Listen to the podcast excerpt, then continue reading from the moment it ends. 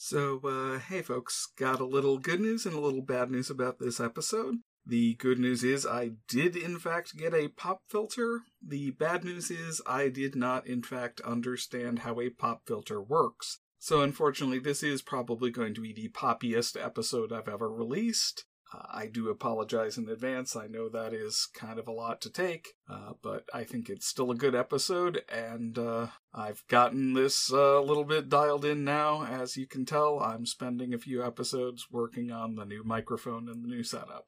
Thank you very much, and uh, enjoy the show.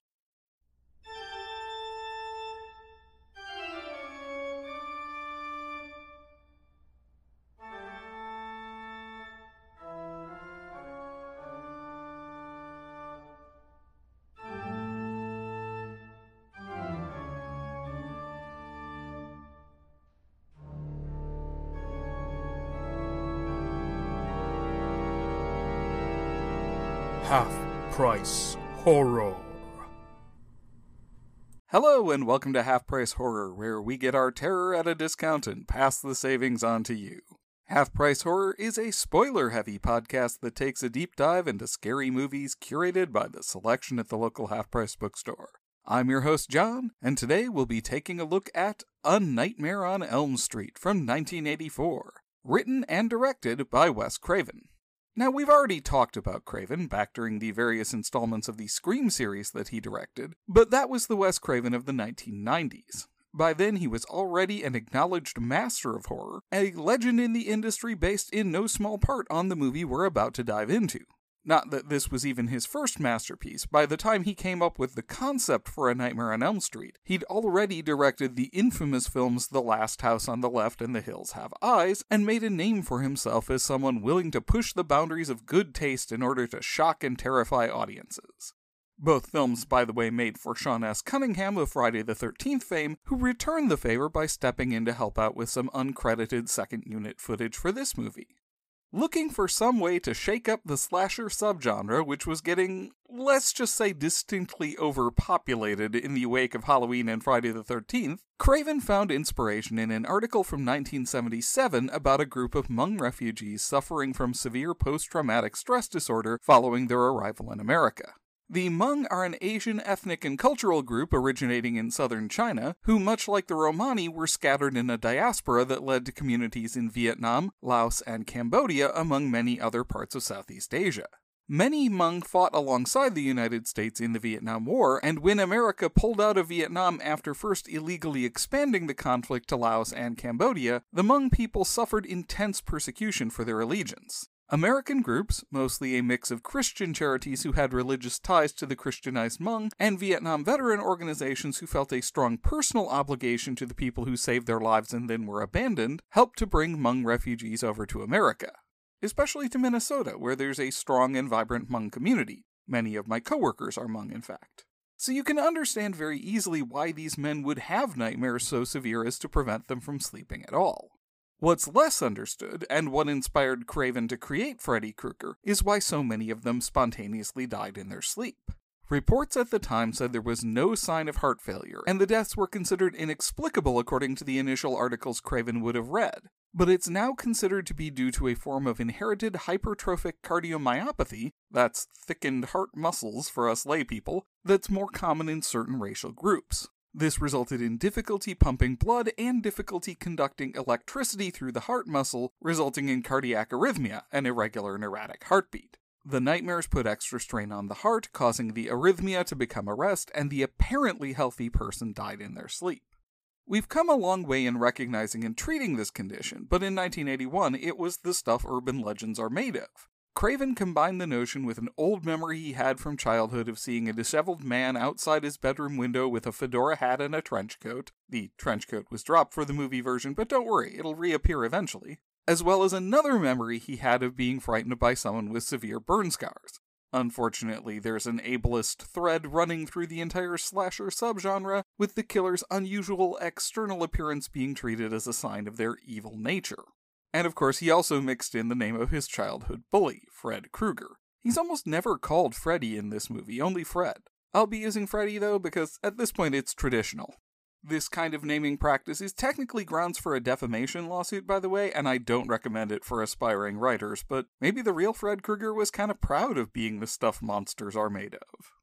It should be mentioned before I go any further that this is probably right up there with Halloween and Night of the Living Dead as one of the most thoroughly documented film productions in existence. If you want to know more about literally anything I'm talking about, you can go back for either the movie or book versions of Never Sleep Again, The Elm Street Legacy, which covers the entire franchise in exhaustive detail, and there's also a handy episode of the movies that made us on Netflix about the film. I am indebted to these sources for their exhaustive research. Craven spent a year or so shopping his screenplay around, but no one was biting until Bob Shaye, the head of a small independent film distribution company that wanted to get into producing, decided the script could help put New Line Cinema on the map.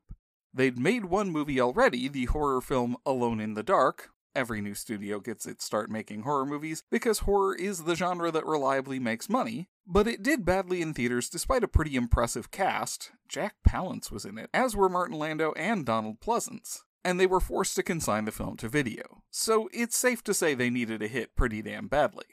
The Movies That Made Us episode goes into the economic stuff in a lot more detail, describing cash shortages that forced the crew to work without pay for a short period and left Craven unable to attend his first table read due to a dispute over his contract. Oh, and a traffic accident involving music supervisor Michael Arciaga that abruptly ended his Hollywood career when he took the money budgeted for the score and went on the lam. It's a very interesting documentary, even though I obviously can't vouch for the reliability of any of the anecdotes involved. After lining up Jim Doyle to do the eye popping special effects, he admits on the movies that made us that he was the only person willing to work for the budget they had available, and getting Dave Miller to do Freddy's terrifying burn makeup, Craven began casting. He originally wanted to get a looming, powerful physical figure, but when he began testing stuntmen for Freddy's dialogue, he soon realized he'd need an actor instead. David Warner was considered, and there are even some photos of the initial makeup design for him, but Shaye, Craven, and Warner himself insist he was never actually approached for the part. But when a young actor named Robert Englund, who is primarily known for guest appearances on some early 80s TV shows and a comic relief role in the miniseries V, came in with his hair slicked back and cigarette ash under his eyes and a cold, deliberately unblinking stare, Craven decided he had something to work with. And certainly Englund's parlayed it into one hell of a career as a horror icon. You can see the pivot on his IMDb page. Before A Nightmare on Elm Street, he had roles like Informer and Painter and Hood Number One, although he was prominently featured in the very fun Roger Corman movie Galaxy of Terror, which I'd love to cover someday. But after Freddy came around, he was Eric in the Phantom of the Opera remake, the Marquis de Sade in Night Terrors, Bill Gartley in The Mangler, Raymond Beaumont in Wishmaster, Professor Wexler in Urban Legend, Jackson Roth in Strangeland, Samson in Hatchet, Doc Halloran in Behind the Mask, The Rise of Leslie Vernon, a personal favorite of mine. He actually plays the Dr. Loomis role to someone else's horror franchise slasher, Ian in Zombie Strippers, and so on up through his recent role in Stranger Things that explicitly nods to his 80s celebrity. He even directed a horror movie, 1988's 976 Evil, which we may wind up discussing somewhere down the line. If there's a Mount Rushmore of horror actors, he's earned a place on it. For his female lead, Craven went with an even more unknown actor. 20 year old Heather Langenkamp had been in exactly two roles before A Nightmare on Elm Street The Outsiders and the TV movie Passions, and all of her scenes had been cut from one of them. Langenkamp was an Oklahoma native who moved to California to go to college and got bit by the acting bug, and her parents decided to pay for her to try her hand at auditions for a few months. Craven wanted someone with more spunk and determination than his previous horror protagonists. His daughter had just been calling him out over scenes in Swamp Thing where Adrienne Barbeau tripped and fell for no reason, and he wanted to make a more explicitly feminist film, and Langenkamp fit the bill despite her lack of polish and her still very clearly audible southern accent. The rest of the friend group was filled out with unknowns as well, unsurprisingly. As a cash strapped production from a new independent studio, they weren't really able to get a hold of any well known actors like Charlie Sheen, who did audition but whose salary demands would have broken the budget in half. So Amanda Wyss, who plays false protagonist Tina, was mostly known for a few guest appearances on genre shows like The Powers of Matthew Star and Buck Rogers in the 25th Century, and a role in the future cult classic Fast Times at Ridgemont High. She's done quite nicely for herself since then, though, with appearances in everything from Cheers and St. Elsewhere to Jag and CSI, but to a certain contingent of film fans, she will always be Beth, John Cusack's ex in the movie Better Off Dead a year after this film was made. Actor J.S.U. Garcia, on the other hand, has taken a more, um, unconventional path through Hollywood. Born Jesus Garcia and credited in this film as Nick Corri, the Cuban American actor who plays Rod went from being an almost total unknown to having a fairly regular career of guest spots and smaller roles in movies like Vampire in Brooklyn and Candyman Day of the Dead. Somewhere around 1990, he then wound up in the orbit of John Roger, born Roger Delano Hinkins, who emerged from a near death experience back in the 60s during a kidney surgery with the conviction that he'd encountered a higher consciousness in his comatose state. He founded a quasi religious organization called the Movement of Spiritual Inner Awareness, which has been accused of being a cult of personality for John Roger himself, and which borrows heavily from Eastern philosophy and transcendental meditation. Garcia describes himself as, quote, JR's live in bodyguard, chauffeur, student, collaborator, and friend for more than a quarter century until his passing in 2014. According to JSU, JR continues his work from the spirit after his death, and JSU continues to follow his teachings, and I think he and I have some very different viewpoints on a lot of important topics, but I wish him well. Compared to that, Johnny Depp's story is relatively simple. He's a narcissistic, vindictive spousal abuser who smeared his ex wife Amber Heard in the court of public opinion as a way of getting back at her for leaving him, which threatened his fragile ego and made him feel like the only way he could continue to control her was to force her to defend herself against a defamation of character lawsuit so that she would have to relive every moment of their emotionally abusive relationship. He was able to introduce enough doubt into the jury's mind to earn partial damages, but make no mistake. A court in Britain, the single most plaintiff friendly venue for libel and slander in the entire world, found that he could not sue a newspaper for calling him a wife beater because the truth is an absolute defense against libel. He was also in the Pirates of the Caribbean movies.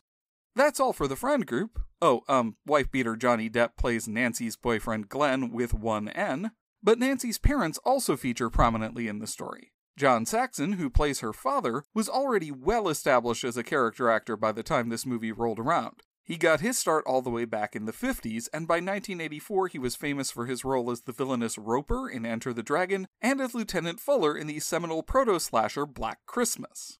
He was not famous at the time for his part in the movie Mitchell, but when that film eventually became a classic Mystery Science Theater 3000 episode, his part in it garnered some attention, mainly because the group used a print that had already been edited for television and his death scene in the third act was snipped out. People accused the MST3K crew of cutting the conclusion to his character arc and then making jokes about its absence, but this was a pre internet era with research being much harder to come by, and they legitimately had no idea what happened to him in the film. In any event, he continued playing cops and heavies right up until his death in 2020 and was greatly mourned by film fans.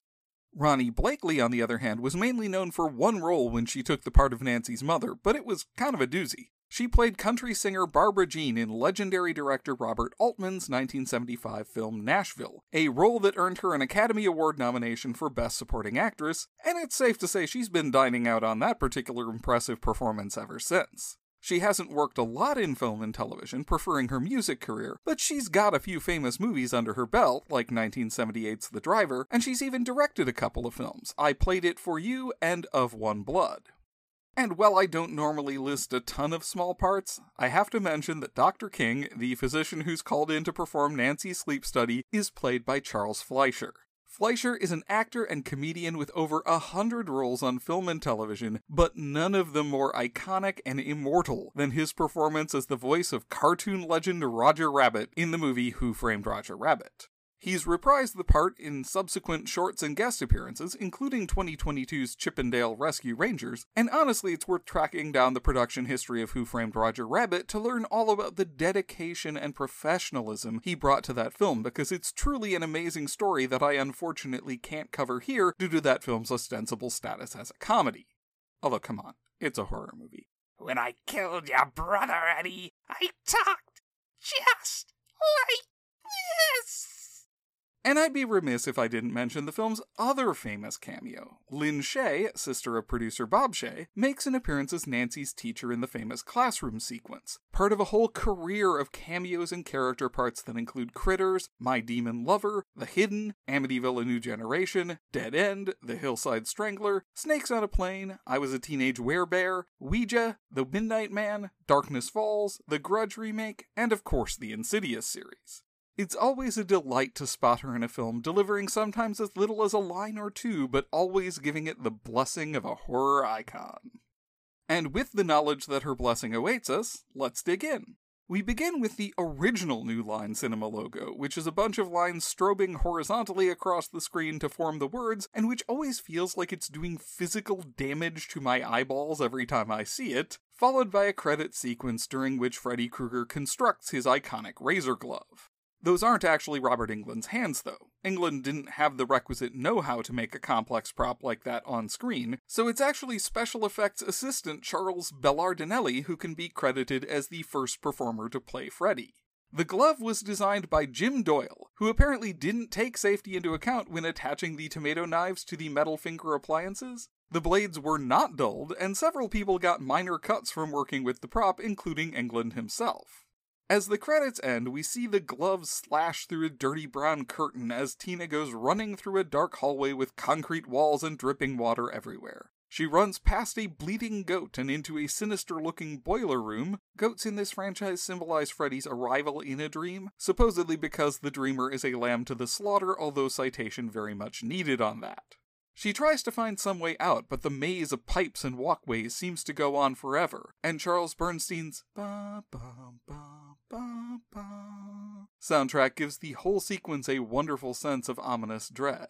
Eventually, she runs into Freddy, and as he pursues her, it's like she can't seem to gain any traction on the floor, which is unfortunately just represented by the camera zooming in very close on Wyss while she jogs in place. Look, the budget for this tremendously imaginative and inventive movie was $1.1 million. The seams were bound to show somewhere. Tina makes it to a dead end and turns around, determined to face her pursuer, but Freddy rises up behind her, grabbing her by the shoulder as she wakes up screaming.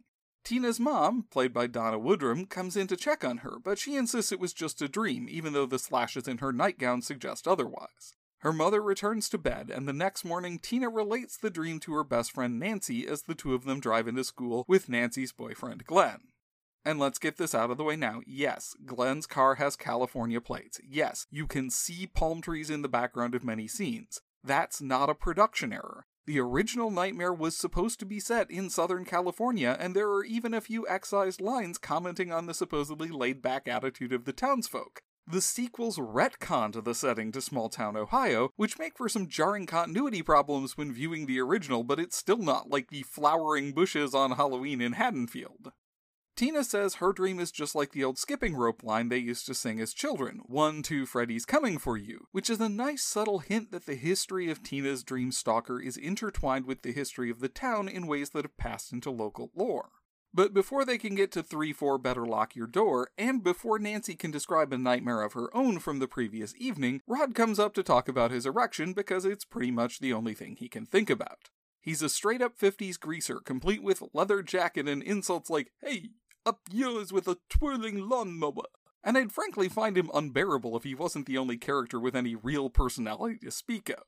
Because let's pull the band aid off now. Pretty much all the dialogue in this movie feels like what we're getting in this scene. The concept behind Nightmare is so unusual by horror movie standards, even though it feels intuitive with almost 40 years of hindsight, that pretty much every scene has a ton of exposition pipe to lay down, and all of the lines are just rote plot work. By the time we get done explaining that Rod and Tina are in an on again, off again relationship, and Glenn and Nancy are childhood sweethearts, and they're all having weird dreams, and it's related to the old skipping song they remember from childhood, the scene is over and the bell is ringing to send them to class. Even the jokes land like plot beats and I think it legitimately affects the performances. Langenkamp isn't especially naturalistic in this film, she's a novice actor and it shows, with some slightly over earnest line readings and a bit too much emphasis on her stressed words. But I don't think anyone sounds especially good reading this script. It's just so ham fisted, with so much dialogue that's flat out explaining the plot to the audience, that everyone comes off like they're in an educational short about the dangers of sleeping without a dream buddy or something. Honestly, the more I think about it, the more I hear similarities to the speaking style in Carnival of Souls or Reefer Madness. It's something that really drags the film down for me, despite the imaginative dream sequences that are the hallmark of the series. Everyone goes to class, and that night Tina invites Glenn and Nancy to keep her company while her mom is out of town. This is a hallmark of the 80s, the absentee or indifferent parent. A lot of the people making movies at the time were children of the 50s and 60s, where kids were encouraged to go off and play on their own unsupervised while the adults got on with their own activities. A lot of people lament the helicopter parenting of the modern era, but you can tell a lot from media, and many of the people who lived through the old way of doing things really felt the absence of an emotionally present parental figure. There's a labored gag where Glenn fools his mom into thinking he's actually spending the night with his cousin over by the airport, and again, even the jokes feel like exposition in this film. This is such a lengthy bit, far longer than it has to be, and it delivers its laughs with such a leaden lack of subtlety that it almost becomes anti comedy as a result. Tina goes into more details about her dream, which makes Nancy say, That's amazing you saying that. That made me remember the dream I had last night. Again, I'm not going to say that Langenkamp doesn't sound a little wooden in all of her delivery. She's a 20 year old who's practically brand new to acting. Of course, she's going to be a bit stiff. But I defy anyone to make that particular line sound naturalistic. It's the same problem Jake Lloyd had in The Phantom Menace. Everyone lambasted his performance, but you try saying yippee out loud and make it sound like something a human being would actually say. Oh, and Nancy had the same dream as Tina, and the way Glenn reacts hints that he might have had it as well, even though he tries to insist it's impossible. Before they can get into it any further, though, they hear a sound from outside, and although the film tries to play it for tension, again to a degree that feels very heavy handed and forced, it turns out it's just Rod come to crash the party and have sex with his girlfriend. He literally picks Tina up and carries her off to her mom's bedroom, which is treated as a playful flirtation and not a horrifying sexual assault, because this was the 80s and the entire perception of consent relied upon the woman pretending to be reluctant whether she was or not, so she could plausibly deny the inevitable slut shaming that would follow any admission of enjoying intercourse. At the time, sadly, no one would have even batted an eye at this scene. Glenn tries to put the moves on Nancy in turn, but she's not interested in having sex in a stranger's house, and he winds up sleeping on the couch while Nancy sleeps just on the other side of the wall from Rod and Tina and has to put up with the sounds of their extremely vigorous sex. This was apparently Amanda Wyss's least favorite scene to film. Rod rolls over and goes to sleep, spent, but not before delivering to us another blatant chunk of exposition. He too has been having nightmares lately. Honestly, the difference between the clunky waking conversations and the gorgeous, surreal moments of horror in the dream sequences are so vast they could practically be from two different movies. Nancy tosses and turns restlessly in Tina's bed, and when she does momentarily fall asleep, the wall distorts and warps like a sheet of rubber as Freddy tries to push through to get to her, only to recede into place when she wakes up again.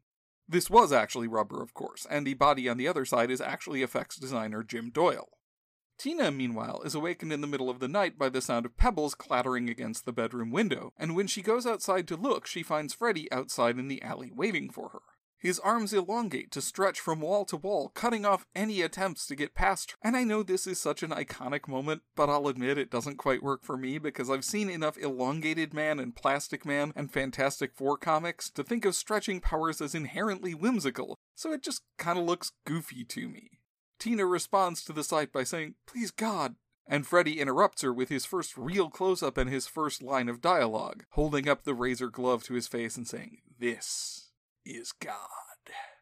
And when you talk about what really gives the franchise its longevity, I think you have to pay special attention to the iconic look of Freddy Krueger because he's so instantly and indelibly memorable that within less than a year of the film's release, he became one of the more popular Halloween costumes out there. The glove is wonderfully distinctive, giving his hand the look of a predatory wild animal, and the burn makeup is less about realism, unlike the 2010 remake, which tried to convey a naturalistic effect, and more about giving his face the profile of a grinning goblin straight out of some horrible dark fairy tale. The sweater was picked specifically to offend the eye, No, really, Craven saw an article about the two most clashing colors according to the science of optics, and the hat gives him such a sharp, dynamic profile in every shadow. The moment you see him, he is instantly scary, right down to the body language Englund uses to make the glove feel like an explosive instrument of violence just waiting to be unleashed. Famously, it was heavy enough that he found him unconsciously slumping his right shoulder, and he used that in shooting to make it look like he was reaching for a holstered pistol. It's all magnificent. Which is why it's such a shame that the very next shot is him chasing Tina down the alley, waving his hands in the air like an overenthusiastic haunted house employee. You practically expect him to shout, Booga Booga Booga! Thankfully, it's just a moment or two, and it leads to a great shock moment as Tina runs away looking behind her only to run right into him. She gets away from him and into her backyard, but he jumps out from behind a tree. This is another haunted house moment, and demonstrates his supernatural nature by slicing off his own fingers in front of Tina's terrified eyes. She runs for the back door, but it's locked, and she winds up in a struggle with Freddy that ends when she pulls his entire face clean off to reveal a gruesome skull. But this time she doesn't wake up, Rod does and he finds Tina still lying in bed, her body right where it was all along. She never went outside, that was all part of the dream she was having. And someone is under the sheet with her. Rod pulls it free, but that only means that he sees Tina rise into the air, her body gashed by invisible blades, before some unseen entity drags her clean up the wall and onto the ceiling, where it butchers her and leaves her to plummet back onto the bed. She's dead, the whole room is soaked with gore, and unfortunately for Rod, he's the only other person there and the doors are locked, and the others know he was carrying a knife. It's a huge shift in the dynamic of the story and an eye popping visual to boot. This was done, by the way, with an entire revolving set and props that were nailed, starched, or glued into position. The camera followed the motion of the room, so it looks like it's Tina that's moving and not the walls, floor, or ceiling. The whole thing was so disorienting to film that Wyss had trouble standing up between takes, I've always said that digital effects are just one more tool in the toolkit, and no one should be ashamed just because they're not going practical. But god, do I love big impressive scenes like this where all the effort that goes into making them happen is right there on screen. It's glorious. Nancy and Glenn hear the noise and bust the door down, only to find Tina's slashed corpse in an open window where Rod has decided to flee rather than face questions he can't answer. Nancy's father, Lieutenant Donald Thompson, is called in to investigate the homicide, and he's frustrated and annoyed to find out that his daughter was found at the scene of the crime. He immediately treats this as a failure of maternal parenting, and it's clear just from the way that he and Nancy's mom Marge greet each other that this is a relationship that's been irreparably broken for quite some time.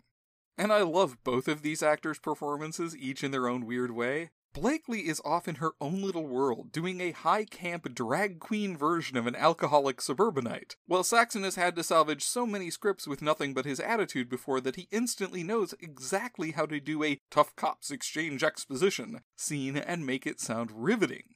He's probably my favorite thing about this movie, and I love that he came into Craven's office with a selection of toupees ready to go based on what kind of emotional impact the director wanted his hairline to make. Truly an epic actor. This is also some of Langenkamp's most relatable work in the film as well. At 20, she's not too old to remember what it was like to be frustrated with parents who didn't listen, and she really sells her irritation at being treated like a naive child when she says she doesn't think Rod could do something like this. It helps, I think, that this is one of the most straightforward bits of narrative in the whole story, dream demons and shared nightmares and dying for real if you die in your sleep is a lot to swallow, but the boyfriend says he didn't do it and the cops don't believe him is a classic trope that's very easy to understand. The next day, Nancy decides to go into school rather than sit at home obsessing about the death, even though her mother is concerned about her lack of sleep. She's approached by Rod, who's been hiding all night and who is clearly shaky and paranoid. Garcia, who was struggling with drug addiction at the time, admits that he used his trouble with substance abuse to make his performance more convincing, and it definitely shows. He explains to Nancy that he didn't do it, but it turns out that her dad was expecting something like this and had police following her the entire time. He and a half dozen or so cops show up to arrest Rod, and if Langenkamp was giving a solidly grounded emotional performance in her grief, it's very clear that she has no idea how to deliver the line, Daddy? You used me!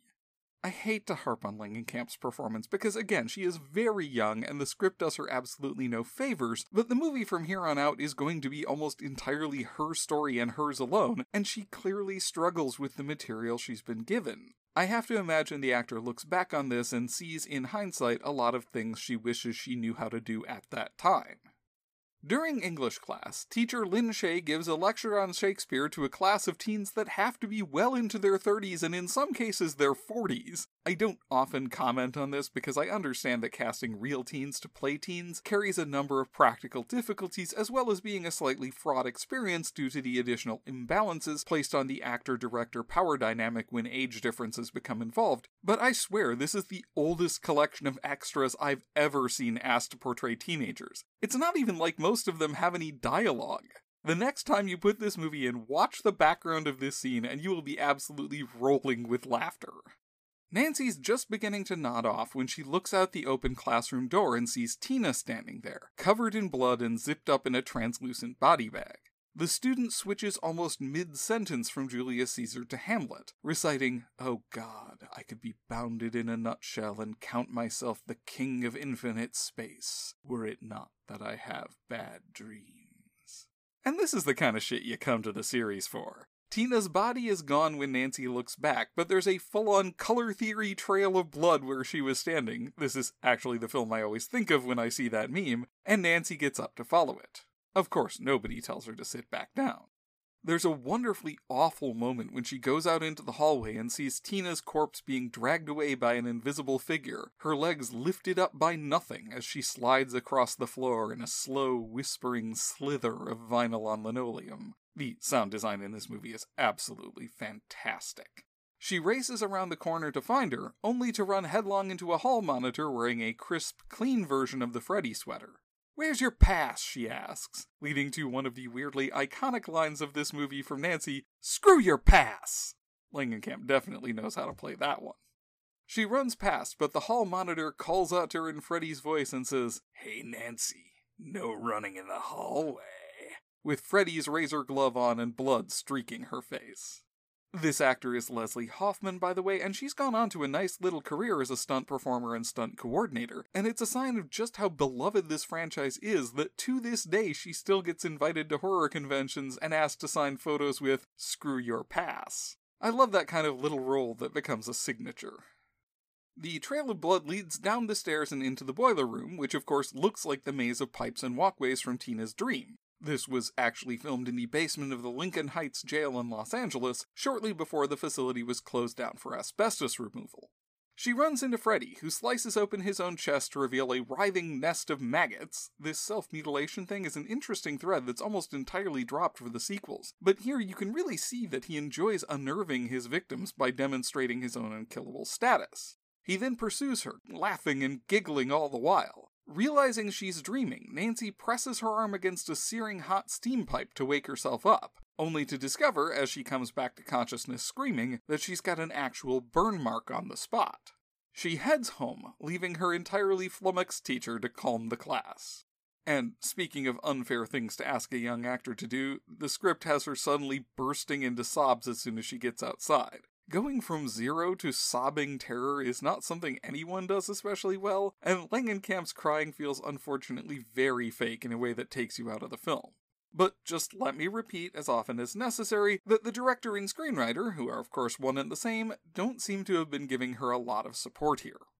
Nancy goes to visit Rod in jail, and he repeats his claim that someone else murdered Tina even though he doesn't know who did it. All he has to go on was the outline under the covers, and he knows how impossible it all sounds to anyone listening.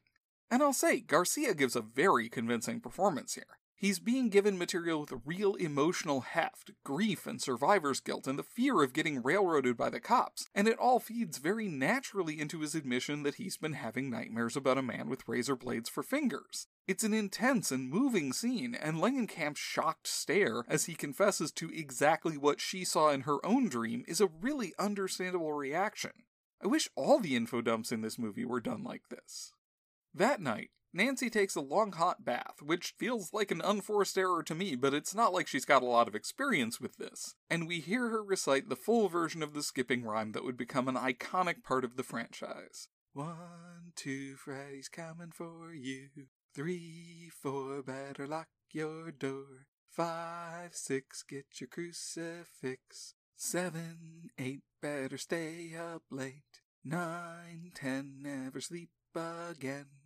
And this is so reminiscent of the way the urban legends grew up around the grabber in the black phone that I want to once again mention how badly I want to see a straightforward prequel with no supernatural elements that just follows the building tension and paranoia in a community whose kids are vanishing one by one. Englund could even do it himself. He said he's too old for the makeup, but he's not too old to play the creepy old janitor. But we need to set that aside, because we're about to get another one of the truly legendary scare sequences of this movie. As Nancy nods off, Freddy's claw tips emerge from the bathwater like the fin of the shark in Jaws. They submerge again as Nancy's mom knocks on the door and reminds her not to fall asleep in the bath. But when she leaves and Nancy begins to drift off again, she's pulled under the surface by Freddy and has to fight her way back up for air. The struggle wakes her back up, but she's becoming increasingly aware that the longer she stays awake, the quicker she starts dreaming when she does sleep, and the harder it is to wake herself back up. She grabs a bottle of caffeine pills from the medicine cabinet before going back to her room. The bathtub, by the way, was another triumph of Jim Doyle's quick and dirty low budget innovation, built deeper than normal in spots to give him a place to stand underwater so he could wave Freddy's glove above the surface. Another bathtub, this one painted black to make it look deeper than it really was, stood in for the scenes where Langenkamp had to submerge herself completely. There's just so many simple but incredibly clever effects in this movie that I genuinely adore. That night, Nancy tries to stay awake by watching The Evil Dead, but when you know it, the movie is just too boring to keep her up at night and she switches it off. This was, of course, Craven's playful retaliation for the torn poster of The Hills Have Eyes in Raimi's movie, part of a little game the two men played right up until Craven's death. As she's walking around the room to keep herself from dozing off, Glenn climbs up the trellis and into her bedroom in a scene that Craven would later imitate himself to deliberate effect in Scream. Glenn is, of course, there with only one thing on his mind, but Nancy shoots him down cold again. She's more interested in Glenn's dreams, but this guy's an unsupportive asshole who doesn't listen to his romantic partner, blows off her entirely valid concerns, and smugly thinks he knows better than everyone else. And he's playing Glenn, too. Nancy, who at one point in the scene looks at herself in the mirror and says, God, I look 20, a fun little nod to the actor's actual age, has a plan. She's going to test the reality of her dreams by leaving Glenn to stand guard over her and wake her up if she begins experiencing distress, while her dream self goes to the police station to see Rod. It works in a sense, but sadly, what she sees is Freddy walking straight through the bars of the jail cell and preparing to hang Rod by the neck with his own sheets. She calls for Glenn to wake her up, but in a classic you had one job, Glenn moment, he's fallen asleep too, and Nancy has to dream run the whole way back to her own house and wake herself up with Freddy pursuing her the whole way. Incidentally, as she runs up the stairs to her bedroom, her feet sink into the carpet and she has to pull them laboriously back out, in a scene that was apparently quite controversial during the production. Shaye wanted it in because it apparently matched some real life nightmares he'd had, and he thought it would add verisimilitude to the conceit of the scare sequences being based on dreams, but Craven thought it was stupid and wouldn't look good on film. Eventually, Shaye overruled Craven and directed the sequence himself, using by most accounts pancake mix to get the right gloopy texture on the sinkholes. This kind of creative clash is why we're not going to see Craven's name on the franchise again until A New Nightmare. Nancy's alarm finally snaps her out of her sleep just seconds before the knives dig into her, and if you want to find some logical inconsistencies to this movie, it never does explain why at the end Nancy can pull Freddy out of her dreams and into reality by grabbing him as she wakes up, but here she does the exact same thing and it achieves nothing, and she races to the police station to try to save Rod's life. But of course, it's a little bit difficult to explain that she's worried her friend is about to be dream strangled by a ghostly revenant, and the delay in convincing the police that there's a problem leads to Rod's tragic death. The police are convinced that he died by suicide, but Nancy knows better. Incidentally, I'd just like to take a moment to concentrate on Freddy's MO, because it's a very nice example of the show don't tell regarding something that eventually becomes canon in the series. He's not just trying to murder the Elm Street kids, he's trying to terrorize them. Because as we find out, he draws his strength from that fear and uses it to reap souls that then empower him further. It's also why he likes to stage some of the deaths as accidents or suicides, like Rod in this movie or Philip in Dream Warriors. Leaving his next victim helpless to convince anyone that what's happening to them is real suspends them in a state of dread, which has to be like a chocolate fountain for an entity that feeds on terror like him. It's also why he doesn't just kill them all over the course of a single night. He wants to draw out the experience, make it as awful as possible so he can derive the maximum amount of nourishment from his kills. We see a very interesting play on this in Freddy vs. Jason, which I've already covered.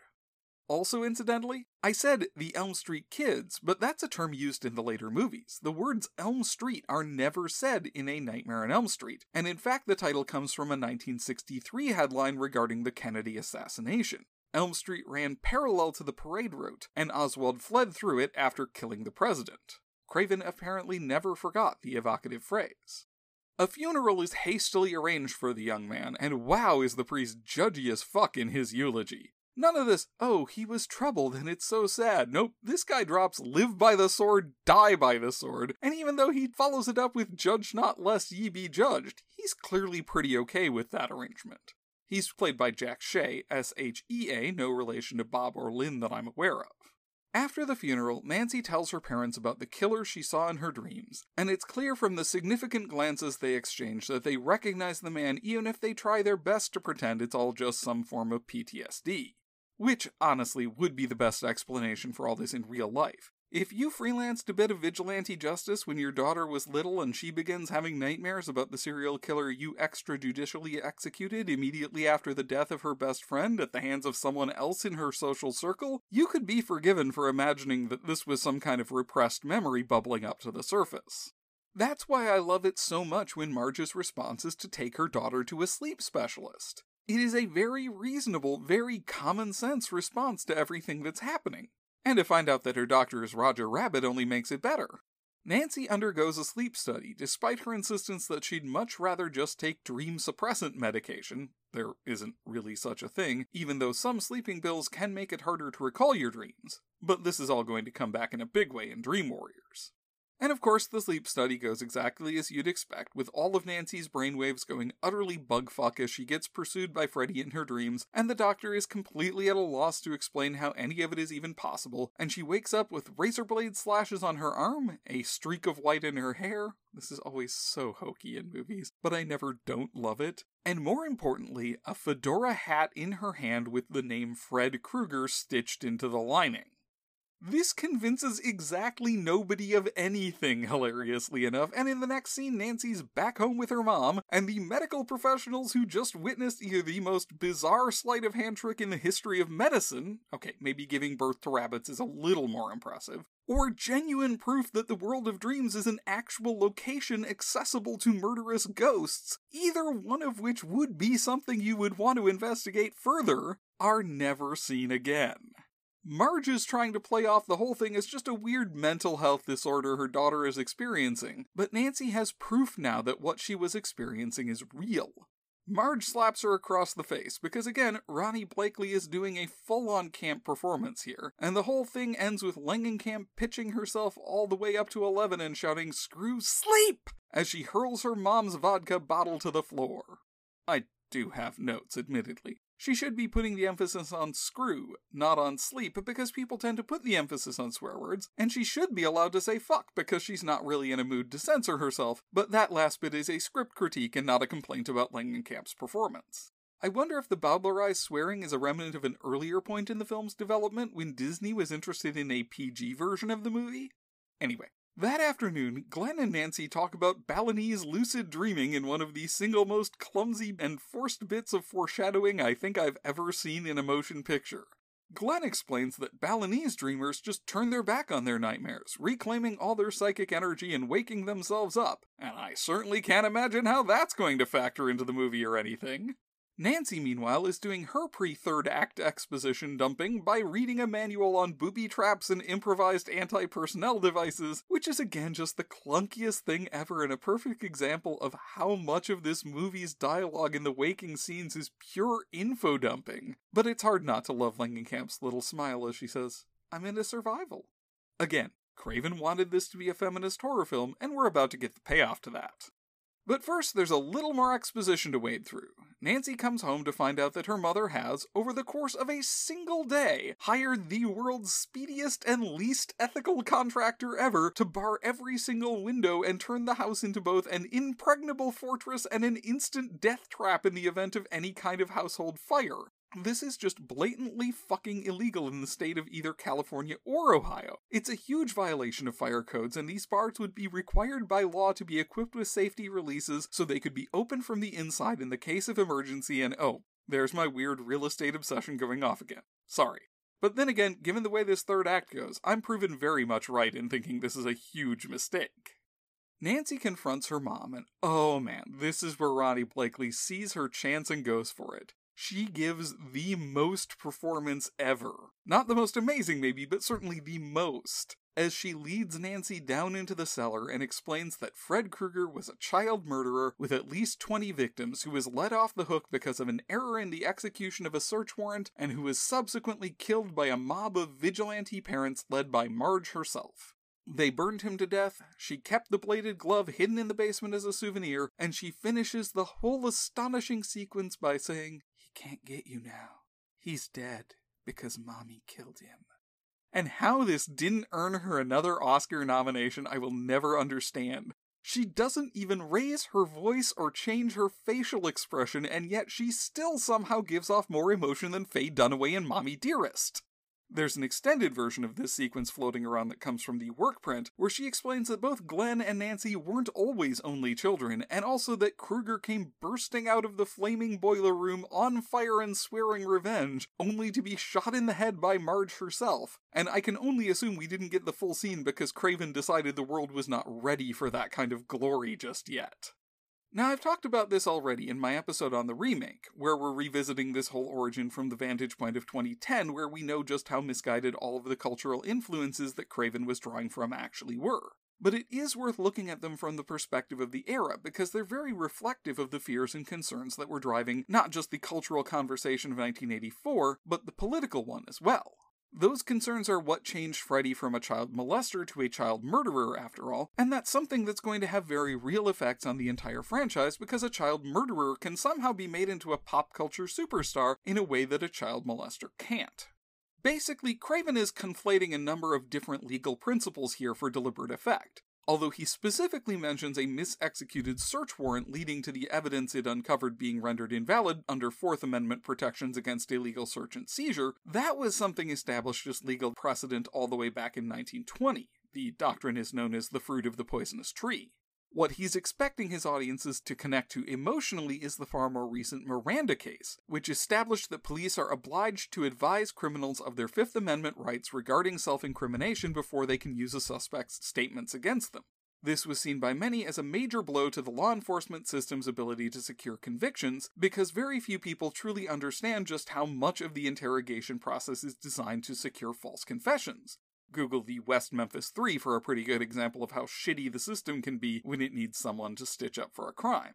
And with crime rates rising in the 70s due to overpopulation and economic hardship, a lot of Americans felt like the judges who were quote unquote soft on crime were the biggest problem facing America. You can see this in almost all of the cop movies in the 70s. It is always cops who know who did it and have proof, but can't use it because the courts have handcuffed their ability to do their jobs. First Nixon and then Reagan ran on a platform of getting tougher on criminals, and both won.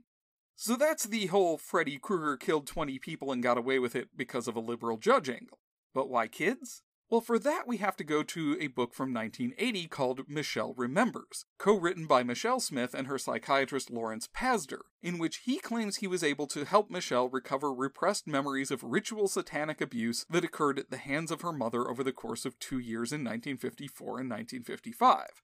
The story seems downright absurd now. Smith claims that her mother's cult actually managed to summon Satan, only to see him defeated at the hands of a manifested Jesus, Mary, and the Archangel Michael. And knowing what we know now about the process of memory formation, it's clear that Pazder used hypnosis to confabulate these memories in Smith's suggestible mind.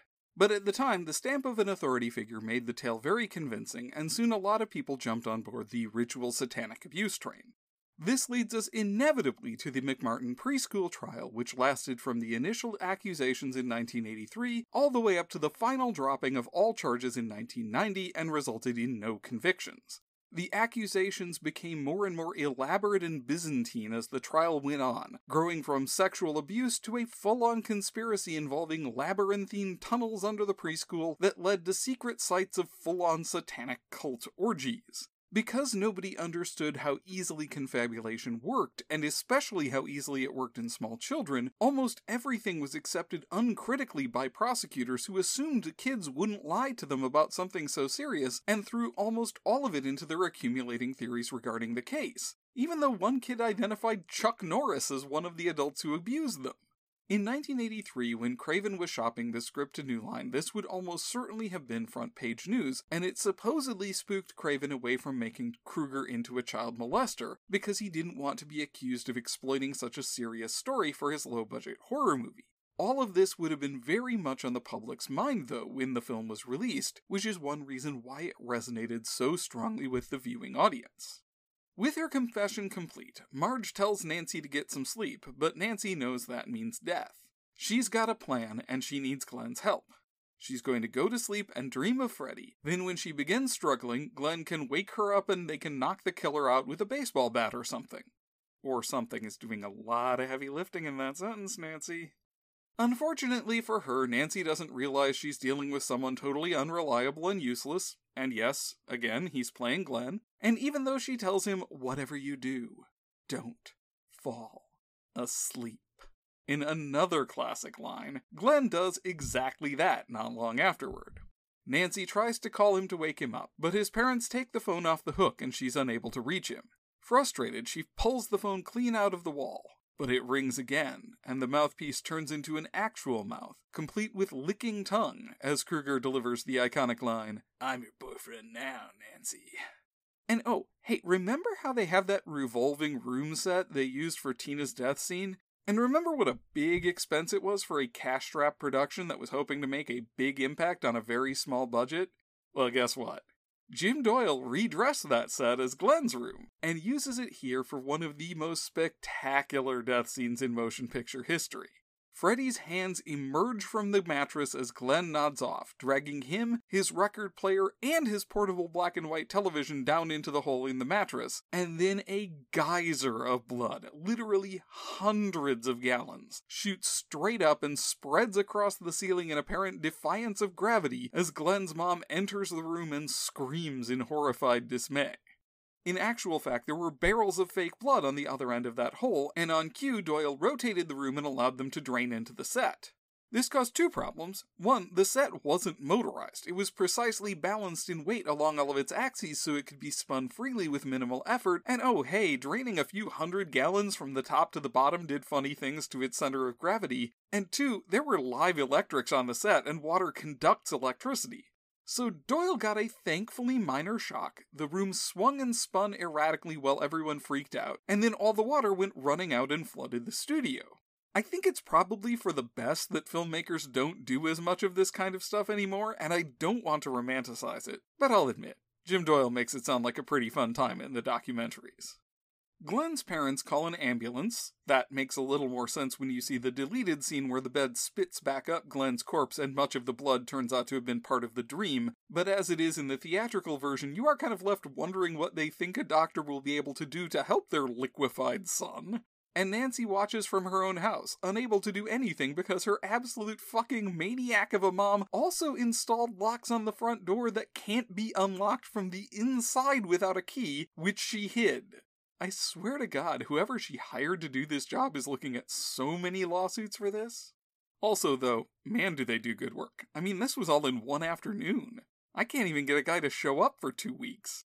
Lieutenant Thompson is called into the scene, and I do kind of feel like Saxon's a little too rigid here because he's literally staring at a gruesome murder that occurred right across the street from his own house involving his daughter's boyfriend, and all he does is glare sternly. But that's what you get Saxon for, and that's what he's gonna give you. Nancy calls him at Glenn's house on the kitchen phone and tells him that she's about to catch the guy who did it and she needs him to break into their house and wake her up in exactly 20 minutes so that she can bring Freddy out of her dreams and he can arrest him. He doesn't believe her, of course. She hasn't slept in seven days, and she's ranting about bringing a dead man out of her dreams to face justice for the murder of her friends. That's a pretty big ask, even if we as the audience know she's telling the truth. But he stations an officer outside to watch his house just in case. Nancy, meanwhile, puts that contractor to shame. She manages, in the span of 20 minutes, to rig up a series of elaborate improvised booby traps in every room of the house that make Kevin McAllister's antics in Home Alone look subdued by comparison, then has a heart to heart with her drunken mom, who mentions that it's great how Nancy always faces her problems, but sometimes she needs to turn away, too. You know, like a balloon when something bad happens. And she still gets to sleep in time to find Freddy in her dreams by half past midnight. That is one industrious teenager. Once she falls asleep, Nancy's dream self heads down to the basement where she finds the dream version of the razor glove missing. That's because Freddy's wearing it, and he's waiting down in a sub basement of her house that looks just like his boiler room. Speaking as someone who's had dreams about hidden doors and secret rooms inside my house, I definitely felt this one. I remember one where I realized the TV playing a horror movie in the family den was actually a window into a secret room behind the wall. But I digress. After a long, tense search, Nancy finds Krueger, and I'll admit, even knowing this jump scare is coming, it's still a shocker, and she drags him out into reality as her alarm clocks wake her up. But unluckily for her, the cops are utterly indifferent to her plight. There's something almost comical about the way she's screaming through the window, Oh god, he's in here, don't let him kill me too. And the cop is just, Don't worry, everything's gonna be alright. And she's in fact locked herself in with a serial killer. Krueger chases her through the house, and I confess this is where the film falls down a bit for me, because while I do like Nancy's ingenuity, and I enjoy a film where the hero fights back, watching Freddy stumble from one booby trap to the next, like, well, like the wet bandits, really diminishes his menace right at the moment where it needs to be at its peak, and it turns the ending less into a massive confrontation between good and evil and more into a screwball live action cartoon. I think if they were going to go with the lucid dreaming ending, they should have just gone with it instead of doing all the wacky shenanigans. That said, if they did that, we wouldn't get the impressive stunt that follows, where Nancy lures Freddy down into the basement and lights him up with a jar of kerosene. They got Anthony Cecere, known at the time as the best burn guy in the business, to do this stunt. He also worked on Darkman, Chopping Mall, The Terminator, The Thing, Swamp Thing, and Dead and Buried, among many others. And although the plan was for him to simply climb the stairs and collapse before off screen crew put him out with fire extinguishers, he instead improvised a fall all the way back down the stairs and a climb halfway back up again before finally slumping down. Even though his bulky build and the burn suit makes it very obvious that it's not Robert Englund, it's hard to care when the stunt is that impressive. Again, not that I'm not very happy that something like this is now done with CGI, because while Cecere came out just fine, Kane Hodder got third degree burns from one of his fire stunts, and these things can go very badly very fast. It's okay to be impressed by this kind of hard work without romanticizing its dangers. With Krueger apparently dead and Nancy trapped in a burning house by her own mom, Nancy finally gets the attention of the cops, but when they break in, they don't find anything in the basement. While Nancy was shouting at the window, Krueger slipped past her to take his revenge on the person he was most desperate to destroy Marge Thompson, Nancy's mother. They find him in the upstairs bedroom, still on fire, but determined to strangle her to death before he's finally claimed by the grave he's avoided for so very long. Then things get a little surreal, even by this movie's standards. Donald smothers the flames with a sheet, but when he pulls it away, Freddy's vanished and only Marge's corpse remains it slowly descends into a glowing void that opens up in the mattress, and when the void reseals behind her, there's no longer any trace of either one of them on the bed. Don heads downstairs to manage the police response, and Nancy tells the spirit of Freddy Krueger that she knows must still be there, that she's done with him. She's still dreaming, and in her dream, she's going to turn her back on him and take everything back he ever took from her. She's going to get her mother back and her friends, and he is going to be nothing again. And sure enough, as he lunges at her, he vanishes into mist and dissipates, and Nancy emerges from her parents' bedroom directly into a bright new day. And that's where things go from surreal to downright convoluted. Craven and Shaye shot several endings for the film, so many, in fact, that they had to halt an important screening for the distributors at Paramount right at the beginning of the climax because editor Rick Shaine had a different final scene in the print than the one Shaye described to Frank Mancuso Sr. He was head of motion picture development at the time. All of them begin the same way, with Nancy commenting on the strange fog and her mother coming out to announce that she's going to quit drinking, and all of them then proceed to Nancy's friends pulling up in Glenn's convertible alive and well. But that's where the similarities end. Craven wanted a happy ending, one where Nancy got to drive off with her friends back and her mom alive because the power of Balinese lucid dreaming rewrote reality, I guess? But Shaye saw big time sequel potential in the film, and he wanted a stinger that left it clear that Freddy was still undead and well. He demanded a shot where the convertible's cover rose up, revealed to be patterned with the same stripes as Freddy's sweater, and the car drove away erratically to suggest that the passengers were trapped inside. A third ending, where they cut back to the steering wheel to reveal Freddy now driving instead of Glenn, was shot but never used, and then Shaye decided to add an extra twist on top of the twist with, well, Poor Jim Doyle. After everything he went through, with the time and the budget running out, Shaye comes to him and says, Hey, can you maybe add a shot of Marge getting physically dragged through the little arched window on the front door by Freddy's glove? And with a sigh, he did the best he could. The result is one of the most infamously laughable moments in the entire franchise. A shot literally nobody, including the people who made it and the people who insisted on including it, are willing to defend. Freddy's hand crashes through the glass right next to Ronee Blakley's head, and then we cut to what has sometimes been described as a mannequin and other times as a blow up sex doll getting yanked backwards in a way that makes it clear that the legs don't actually bend. I know I cracked wise about the dummy of Johnny in the Night of the Living Dead remake, but it's a life sculpture next to this. It's not the best way to end the movie. But it's also not like this doesn't have plenty of great scares that'll linger in the memory long after this scene is forgotten. And will I hang on to this movie? That's honestly a little complicated. First, this is part of an 8 movie boxed set, so even if I wasn't going to keep this particular installment on its own merits, it's probably still going to stick around because I'm not going to sell the set off piecemeal. But second, if I were to consider just the original A Nightmare on Elm Street, and I was to admit that while there are a lot of set pieces I love, it can still be incredibly clunky and forced at times in the way it handles character and story, I'd have to say I still want to keep it for its place in horror history and the irreplaceable value of physical media in an era where digital movies can come and go on a capricious whim. I was actually going to use the streaming version for my Notes Pass simply because I wanted to watch it in a different room in the house that didn't have a DVD player hooked up to the TV set, only to find that between October 31st when I checked its availability and November 1st when I actually sat down to write, the movie had simply vanished from HBO Max. That's the kind of cautionary tale that reminds you to hang on to the movies you love, or even the movies that might not entirely be your cup of tea but do have their charms, because you never know what the modern era of distribution and releasing might hold for them. And if you want to talk about capricious streaming services, the revolving room that was also used in Breakin' 2 Electric Boogaloo, or about anything else that came up on this podcast, you can find me on Twitter as at Half Horror, and on Tumblr, Blue Sky, and Letterboxd as Half Price Horror. My watch list on Letterboxd contains everything I plan to tackle in future episodes. If there's something you'd like to hear about, let me know. You can also support the show at patreon.com slash halfpricehorror, and you can rate and review me on Apple Podcasts and anywhere else this podcast is found. And next time on Half Price Horror, it's been a while since we've done a good old fashioned video game adaptation, and since we've already tackled one of the two big name classic franchises that got turned into movies, I feel like it's time to take a look at the other one. And it doesn't hurt that I got it for my birthday, which came and went while I was doing the Summer of Sam and left several brand spanking used DVDs in its wake. So let's dust off the old PlayStation 1 controller, sit through a few loading screens, and get ready for 2006's Silent Hill. See you then.